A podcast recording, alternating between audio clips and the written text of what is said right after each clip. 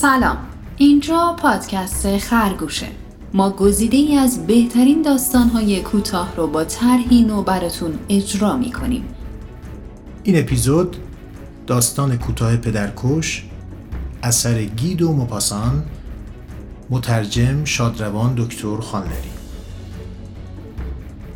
مریم قاسمپور در نقش راوی شراره اسحاقی وکیل مدافع دانیال طلوعی متهم الهه سنایی مادر مرتزا خطیبی پدر و قاضی. تهیه شده در استودیوی خرگوش.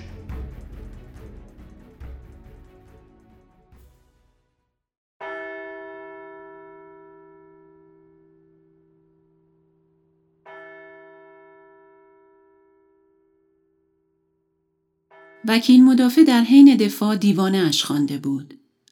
واقعا این جنایت عجیب را جز این چطور می‌توان تعبیر کرد؟ یک روز صبح جسد زن و شوهری که هر دو جوان و متمول بودند در علفزارهای نزدیک نوفل شاتو یافت شده بود. ازدواج این دو نفر یک سال قبل انجام گرفته بود زیرا هنوز بیش از سه سال از مرگ شوهر نخستین زن نمیگذشت. کسی برای آنان دشمنی سراغ نداشت و علاوه بر این از اموال آنان نیز چیزی به سرقت نرفته بود. چنین به نظر می رسد که نخست آنان را با سلاحی آهنین کشته و سپس به رودخانه انداختند. تفحصات پلیس نتیجه ای نبخشیده بود. ملاحانی که تحت استنتاق در آمده بودند نیز به کلی از قضیه بیخبر بودند. نزدیک بود موضوع را مسکوت بگذارند که ناگاه جوان نجاری ساکن یکی از قصبات مجاور که موسوم به جورج لویی و ملقب به ارباب بود به اداره پلیس آمده خود را تسلیم کرد. این شخص در جواب تمام سوالات فقط چنین می گفت که من مرد را از دو سال و زن را از شش ماه قبل می شناختم.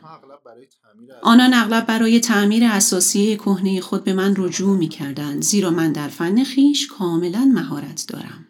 و چون از اون میپرسیدند چرا این بیچاره ها را کشته ای؟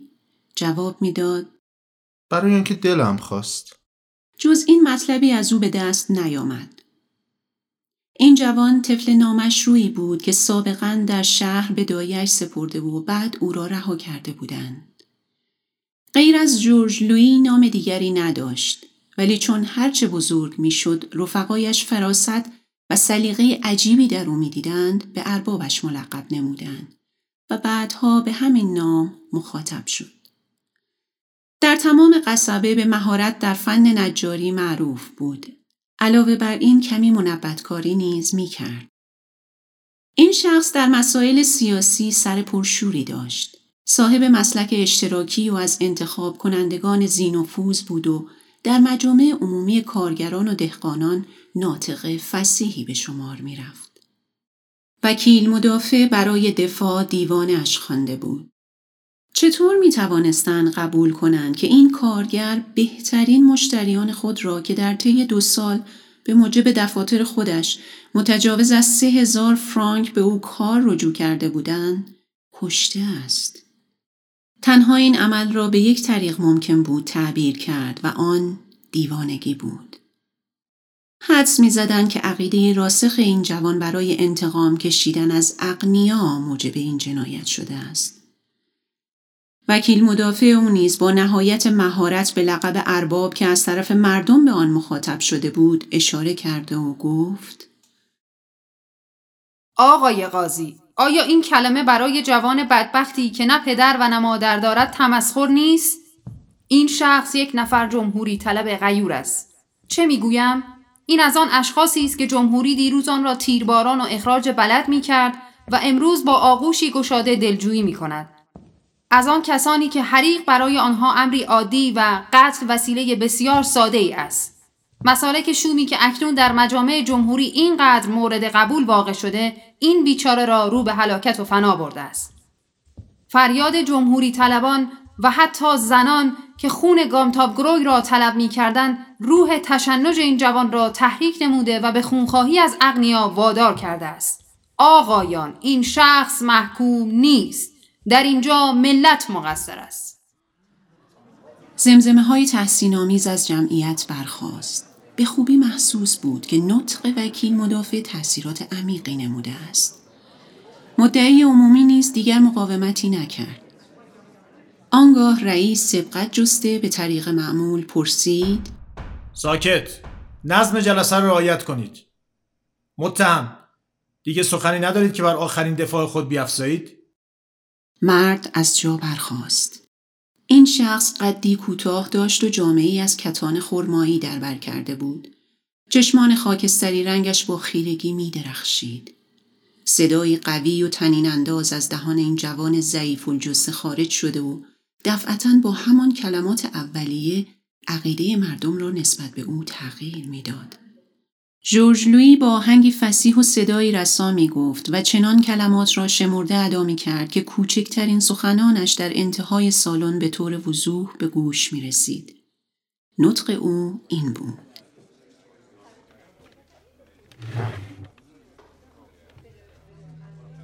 آقای رئیس من چون میل ندارم به دارالمجانین بروم و حتی گیوتین را بر آن ترجیح می دهم حقایق را برای شما شرح خواهم داد. من این اشخاص را برای آن کشتم که آنها پدر و مادر من بودند. اکنون به سخنان من گوش بدهید و سپس قضاوت کنید. چندی قبل زنی کودکی نامشروع به وجود آورده و برای احتراز از رسوایی او را به دایه سپرد.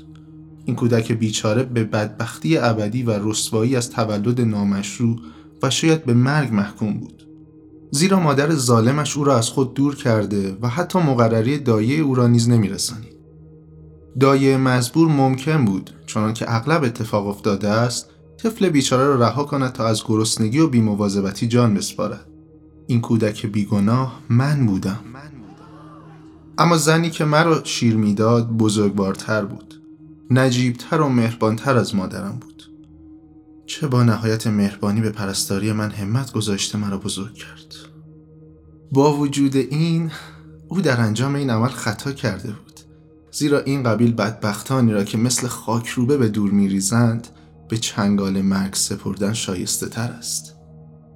من با اثر مهمی از عدم شرافت بزرگ شدم. یک روز بچه های همبازی مرا حرامزاده خطاب کردند. آنها از معنی این کلمه بیخبر بودند. و فقط یکی از آنها از اقوام خود این را شنیده بود. من نیز مانند ایشان معنی آن را نمی‌دانستم ولی به خوبی درک کردم. آقای رئیس به جرأت می توانم گفت که من زیرکترین شاگردان مدرسه بودم.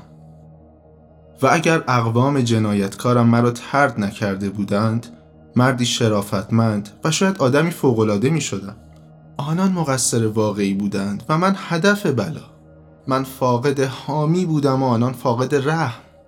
صحیح است که من زندگانی خود را به آنها مدیون هستم. ولی انصاف بدهید. این زندگانی است؟ از هر طرف بنگریم حیات من جز بدبختی چیز دیگری نبوده است. پس از این همه شقاوت و بیرحمی من جز انتقام چیزی به آنها مدیون نیستم. کسی که نسبت به او توهین شده طرف را می‌زند. و کسی که مال او را دزدیدن آن را به زور پس می‌گیرد. کسی که به شرافت او لطمه وارد آمده یا فریب خورده یا دچار تب و مهنت گردیده است دشمن خود را به قتل میرساند. من از هر کس تصور کنید بیشتر دچار این گونه مصائب شدم. آری من انتقام خود را گرفته و دشمنانم را به قتل رسانیدم. این کار حق قانونی من بوده است. شما از قاتل پدر صحبت می کنید انصاف بدهید. این مردمانی که من برای آنها جز وحشت و رسوایی چیز دیگری نبودم کسانی که تولد من برای آنها بلایی عظیم و حیاتم خطر رسوایی بود پدر و مادر من بودند؟ اینان به خوشگذرانی اشرت مشغول بوده و در اثر آن طفل غیر مترقبه به وجود آوردند. و پس برای احتراز از رسوایی مجبور شدند که او را به دور بیاندازند. اخیرا نوبت من رسیده که پاداش آنها را در کنارشان بگذارم. ولی معهازا من حاضر بودم که آنها را عفو کرده دوست بدارم. چنانکه سابقا نیز گفتم دو سال قبل این مرد یعنی پدرم اولین بار به نزد من آمد. در آن وقت من اون را نمی شناختم آن مرد دو مبل به من سفارش داد. بعدها دانستم که به نزد کشیش محله رفته و درباره من تحقیقاتی نموده است. این شخص اغلب می آمد و مرا به کار می گماشت و اجرتهای شایان می داد. گاهی نیز درباره چیزهای متفرقه صحبت می کرد و عطوفت و علاقه نسبت به او در خود حس می کردم. در اوایل سال جاری زن خود یعنی مادر مرا به همراه آورد.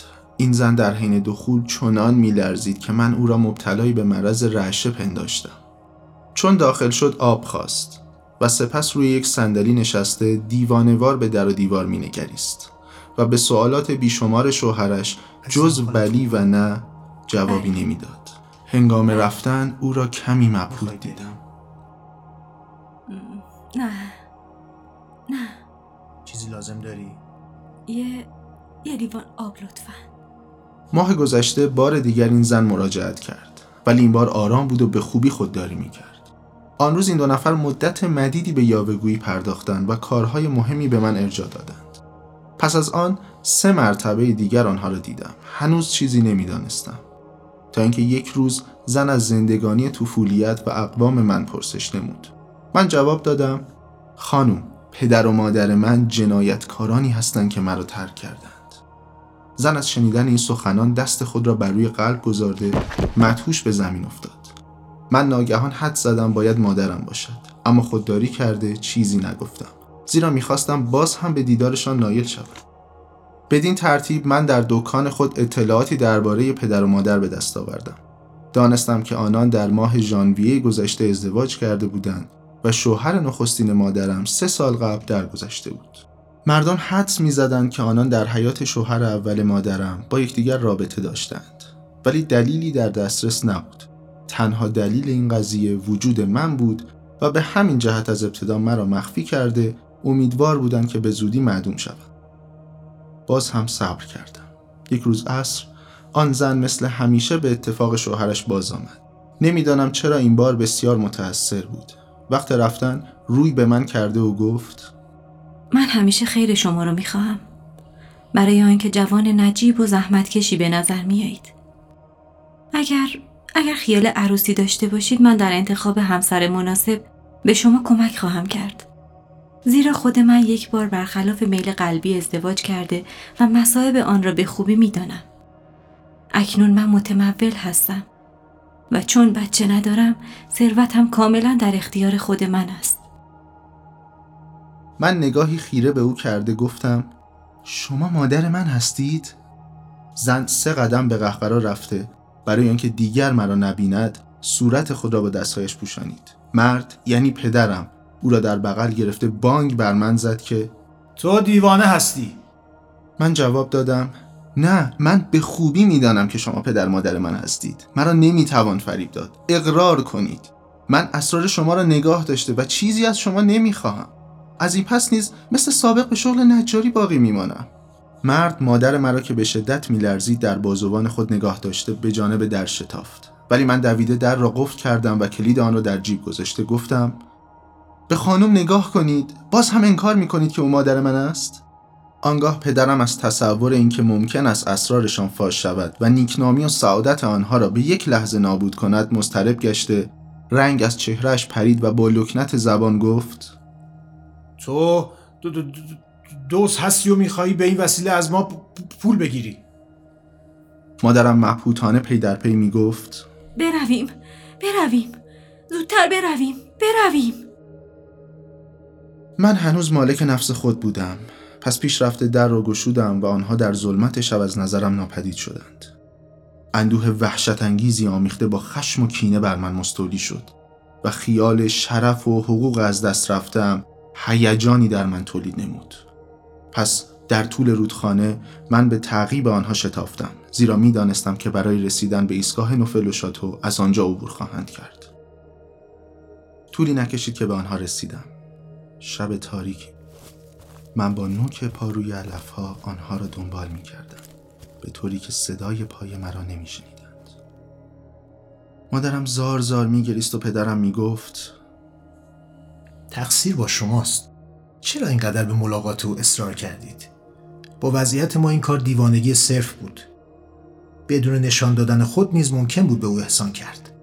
وقتی که ما نمی‌توانیم او را به فرزندی بپذیریم این ملاقات های خطرناک چه فایده ای دارد؟ من ناگهان خود را جلوی آنها انداخته متضرعانه گفتم دیدید دیدید که شما پدر و مادر من هستید؟ یک مرتبه مرا به دور انداخته اید و حالا باز هم مرا از خود میرانید؟ آقای رئیس آن وقت پدرم دست خود را برای زدن من بلند نمود.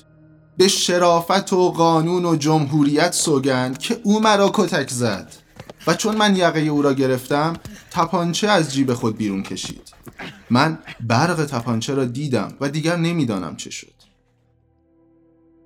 پرگاری را که در جیب داشتم بیرون آورده تا می توانستم بر بدن او فرو کردم. زنک ریش مرا گرفته فریاد می کرد آی قاتل! آی کمک! کمک! شوهرمو کشت! آی کمک کمک ای قاتل شوهرمو کشت کشت! گویا او را نیز کشتم. و سپس چون هر دو را به زمین افتاده دیدم آنها را بدون تفکر به رودخانه افکندم.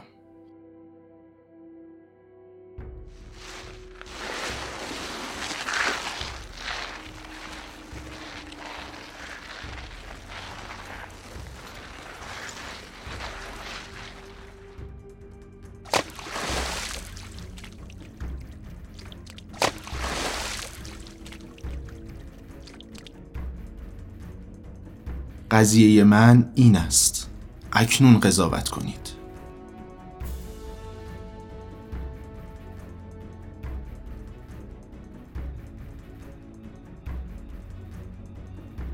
در اینجا متهم سخن خود را تمام کرده بنشست و رأی قضات به جلسه بعد موکول شد. این جلسه به زودی انعقاد خواهد یافت. حالا فکر کنید که اگر ما قاضی بودیم با این شخص چه می کردیم؟